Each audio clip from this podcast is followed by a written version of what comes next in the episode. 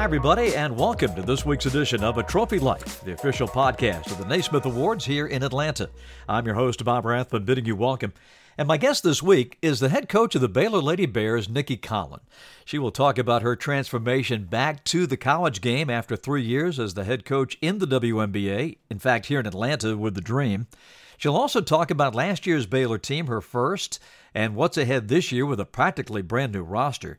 And the unique arrangement where Tom, her husband, and the children, who are all high school age, are here in Atlanta while she is in Waco coaching Baylor. She's been commuting quite a bit. You'll hear her tell that story in just a moment. But we begin with our Jersey Mike's news and notes for the week, and the biggest note of all is that we want to send out our congratulations to the retiring superstar Sue Bird, our 2002 Jersey Mike's Naismith Women's Basketball Player of the Year. Last weekend in Seattle, she took the floor for her regular season home finale against Las Vegas. Sue, of course, is the WNBA record holder for games played and assists. She's been the face of the franchise for 2 decades. They filled the arena like no other time in their history to salute Sue Bird on a marvelous career, and we want to do the same thing. She may not have played that last home game. We'll see how the WNBA playoffs shake out with Seattle. But as far as the regular season is concerned, that was the last one. And even though the Aces spoiled the party by winning the game, nothing could take the smile off Sue's face. What a wonderful day it was. The other piece of news was a change to the NCAA women's tournament. The upcoming tournament is going to shift. They're not going to have a 4-host format anymore. In fact, when they get to the Sweet 16, there will be only 2 hosts for the Sweet 16 and the Elite 8. That will be next year, Bon Secours Wellness Arena in Greenville, South Carolina. They'll host 8 teams. And where Sue just got done playing, the Climate Pledge Arena in Seattle will host the other 8. Now, right off the top, you think, okay, that's going to be a pretty good advantage for South Carolina. And Dawn Staley's team, the defending national championships, probably don't need much of an advantage, but they're going to get one playing close to home in Greenville. And with only 2 sites, it means a lot of schools and fans of those schools are going to really have to do some traveling to support their team. More on that later on when we get into the season, but that's what's ahead on the women's tournament for next season. When we come back, my conversation with Nicki Collen, but first this from Jersey Mike's. Jersey Mike's would like to dedicate the next 3 seconds to our new grilled portobello mushroom and Swiss sub. Trust us, it tastes good too, because fresh ingredients make a sub above. A pleasure to catch up on the Naismith podcast this week with the head coach of the Baylor Lady Bears, Nicki Collen, who we got to know here in Atlanta so well, and we miss you dearly as the head coach of the Atlanta Dream. Nick, how are you? I'm doing well. I second full summer back in college, so feel like a little bit, kind of things have calmed down, as crazy as they are. Last summer, kind of feeling like I was drinking from a fire hose, and then kind of just same staff, some consistency, and feel really good heading into the fall. Well, you had a wonderful season. I mean, I know it came to a screeching halt, but what a first year to continue the great Baylor program. What's it look like for this year? Because you've had to retool that roster. Yeah, I mean, we're going to look very, very different. Was super grateful that Melissa Smith, Queen Egbo, Jordan Lewis, those guys, believed in me enough to stay and wanted to finish their career at Baylor, and had great seasons, all 3 of them. But, I think when our biggest problem last year, and it was a strength and a weakness at the same time, was we only had a roster of 8, and so losing 3 players, but signing 8 new players. It's been fun. It's been a little crazy because getting, honestly, last year, obviously everyone was getting acclimated to me, but they knew Baylor. They had been here. That part wasn't hard for them. And so to have 8 new players that are new to me, but also new to Baylor. Just kind of excited because we have such a different kind of team. Last year, I always say, really talented players, but when you walked in the gym, you knew who was going to the garden and who was going to the post end. It was kind of 5'7" and below, come to this end, 6 foot and above, come to this end. And, you know, we're just we have so much more position versatility this year in our signees, a lot of big wings, and so more depth and kind of, so, you know, as much as people probably think that we're going to look the same, I'm just not wired that way. You know, I think one of the things I love about coaching is looking at my players, looking at their strengths and kind of figuring out what can we do to take advantage each of these guys individually, then collectively. So it's not a like plug and play. You don't just take a new player and plug them into, you know, what Melissa Smith did or what Queen Egbo did. We're going to look different, but we'll have more depth, 13 players on the roster and a lot of position versatility. I know practice, you know, the real practice for the season doesn't start for a while, but you've gotten them together. How are they starting to gel? Can you tell yet? Yeah, I mean, I think we've had, other than a little bit of COVID shutdown, you know, as it resurfaced some this summer, you know, we had 8 weeks where we could do 4 hours of basketball. And so, you know, I believe in a lot of individual work during that stretch in the summer, but we certainly did some team stuff and tried to kind of build a foundation and a base so that they understood why we were doing some of the individual stuff that we were doing. And so I do think they're starting to see strengths and weaknesses of one another. I think it's hard in that setting in short spaces and time frames to really understand how all the pieces fit together. I'm sure there's a lot of questions, you know, for them. But for me, I've used it as like truly an evaluation period. Like, show me what you can do. I'm going to see what you can't do, you know, and then you know, I even the other day in practice, I said, look, I've put no guardrails on anyone right now because I'm letting you show me, you know, what you're capable of in this situation. But eventually, you know, as all coaches do, you start to put the guardrails on and try to pull out their strengths and hide weaknesses and things like that. But I do think, you know, we're really intentional about, you know, using the summer to do some ropes courses and go to the water park and do some team events with boosters and just, you know, a lot of the things that we can do so they get to know one another, so that they really feel like they're kind of a part of the fabric of not just Waco, but Baylor and Baylor women's basketball.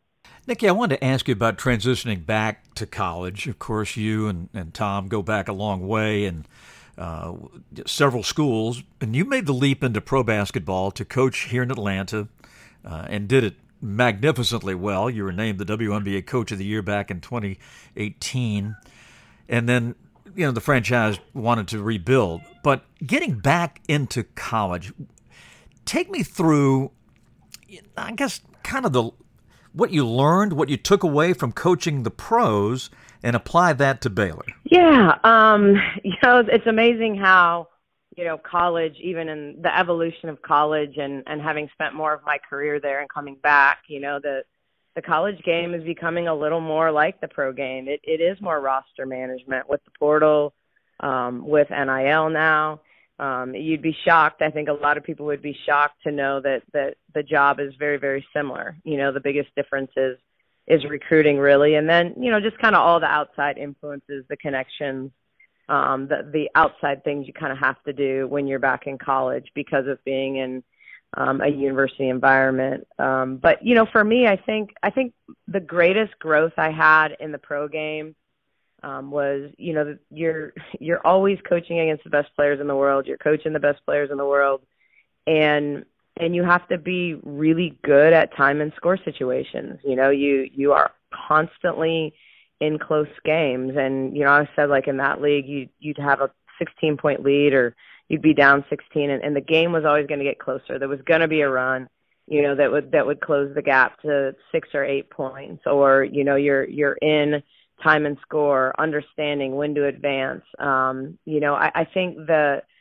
confidence that the pro game in terms of late game situations allowed me to take back to college.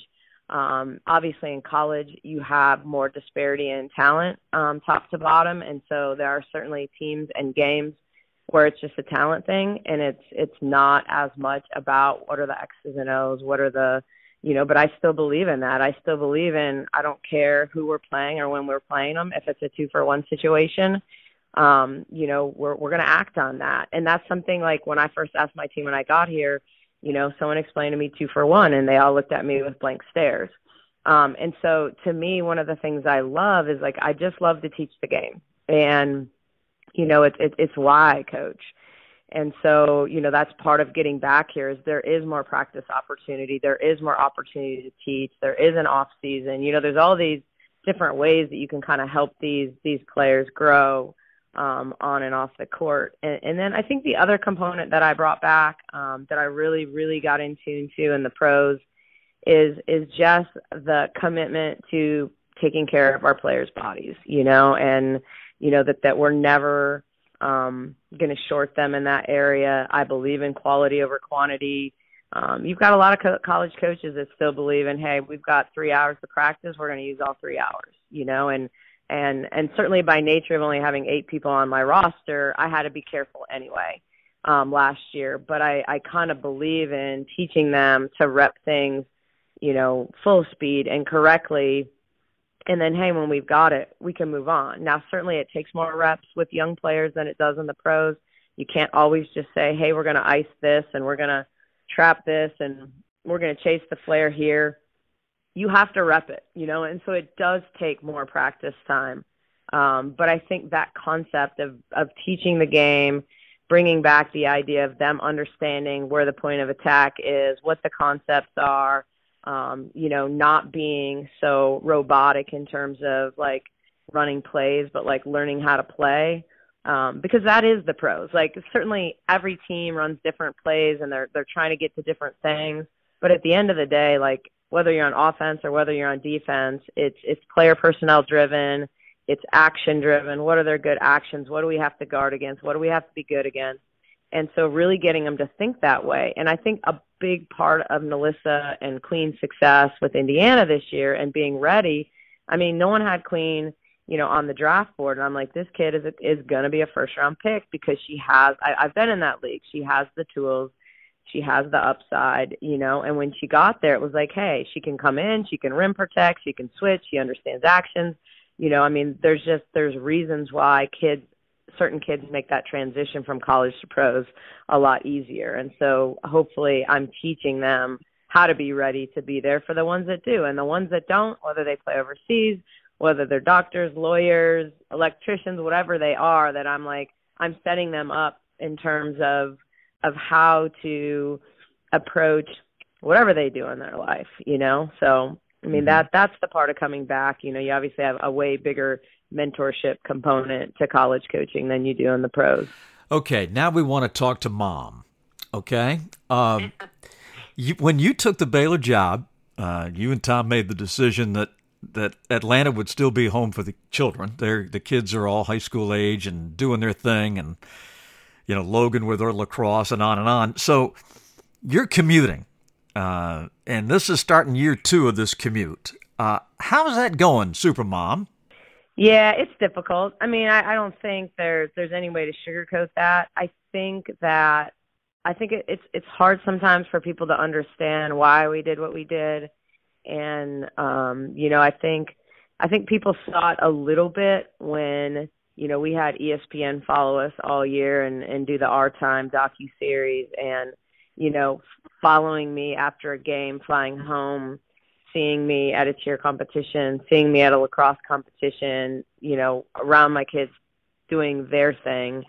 You know, it was an unusual situation. Waco's a great place. But the pace that you take these jobs, you know, there are certain things you need to know and certain things you don't know until later because you don't think about all those things. And so you're not thinking about the fact that Waco doesn't have All Star Cheer and Waco doesn't have lacrosse. And you're talking about the things that my kids are most connected to. And so it's not the best thing for me, you know, no doubt. Like I wish I was coming home to them every night.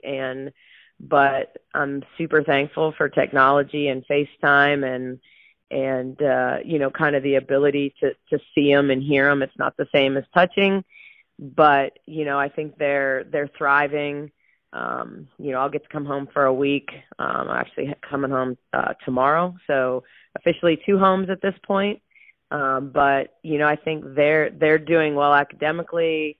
Connor's applied to Baylor. So, you know, there's a chance that that'll end up in Waco, you know, but just letting them kind of live their dreams. And if you'd have told me, I moved quite a bit growing up, but at 16 years old, if my parents had moved me to a place that didn't have basketball, like I think now about how basketball has shaped every part of my life, from my youth mm-hmm. to my adulthood and who I married and what I've done for a living.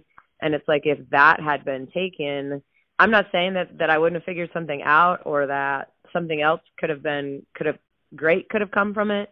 But I think for us, it was allowing them to kind of do the things that they love to do, because as a parent, you really just want your kids to find something they're passionate about. And so, you know, that's the challenge. It's difficult. But I know DFW intimately, you know, I already knew Hartsfield intimately, you know, like I build up points and rent cars sometimes, like, but, you know, the sacrifice is worth it. I love my job. I love my family. And I want, you know, basically everybody to be happy.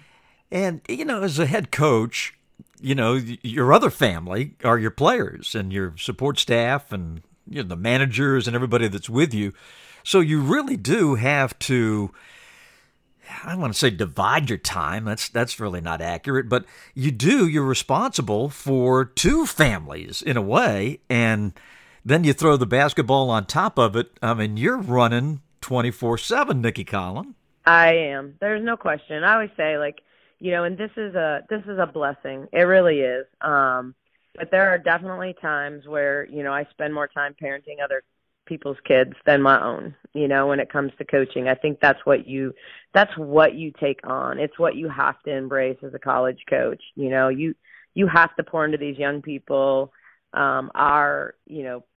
Our department, you know, kind of motto is we're preparing champions for life. And, you know, and so that does mean more than showing up and coaching them on the basketball floor. You know, it means lunches. It means conversations. It means FaceTime with a kid who's home right now with her, because she got her wisdom teeth out, you know, 5 wisdom teeth pulled. And so, you know, I go from that FaceTime to, you know, talking to Connor. And so it is a part of it. So you have to love it, like, because you don't, it's not a job. You know, no one in coaching thinks coaching is a job.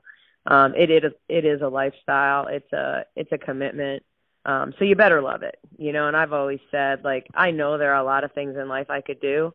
And so the minute I'm not passionate about what I'm doing, I'm not going to do it, you know, and I think that, but I'm really happy right now. And I love that, you know, our president signed a 10-year extension. My athletic director signed a 10-year extension. You know, we all know it's about, kind of the certainty and the stability, and part of the pullback to college was certainly the stability, you know, and I love the pro game, and I am the biggest WNBA fan. But, you know, I mean, this was a different opportunity, and hopefully an opportunity that, you know, I kind of rise to the challenge. And, you know, we're not talking necessarily about what's next, you know, in 5 years, because, you know, I haven't done, you know, what I'm maybe capable of, or what they hired me to do. So, you know, right now, I mean, I'm an all in kind of person. And so, you know, you just figure out how to be all in all these buckets, you know, kind of in your life. Well, of all the people I've met in basketball, if there's anybody who can do it, it's you. Your energy is boundless. Your caring for people is off the chart. And, you know, you're going to pull it off, and you're going to be great at all aspects. Nicki, thanks for your time. I hope I get a chance to see you in one of these Atlanta sojourns. But we wish you here at the Naismith, obviously, nothing but the best for the new season. We'll catch up down the road, okay? Perfect. Thanks, Bob.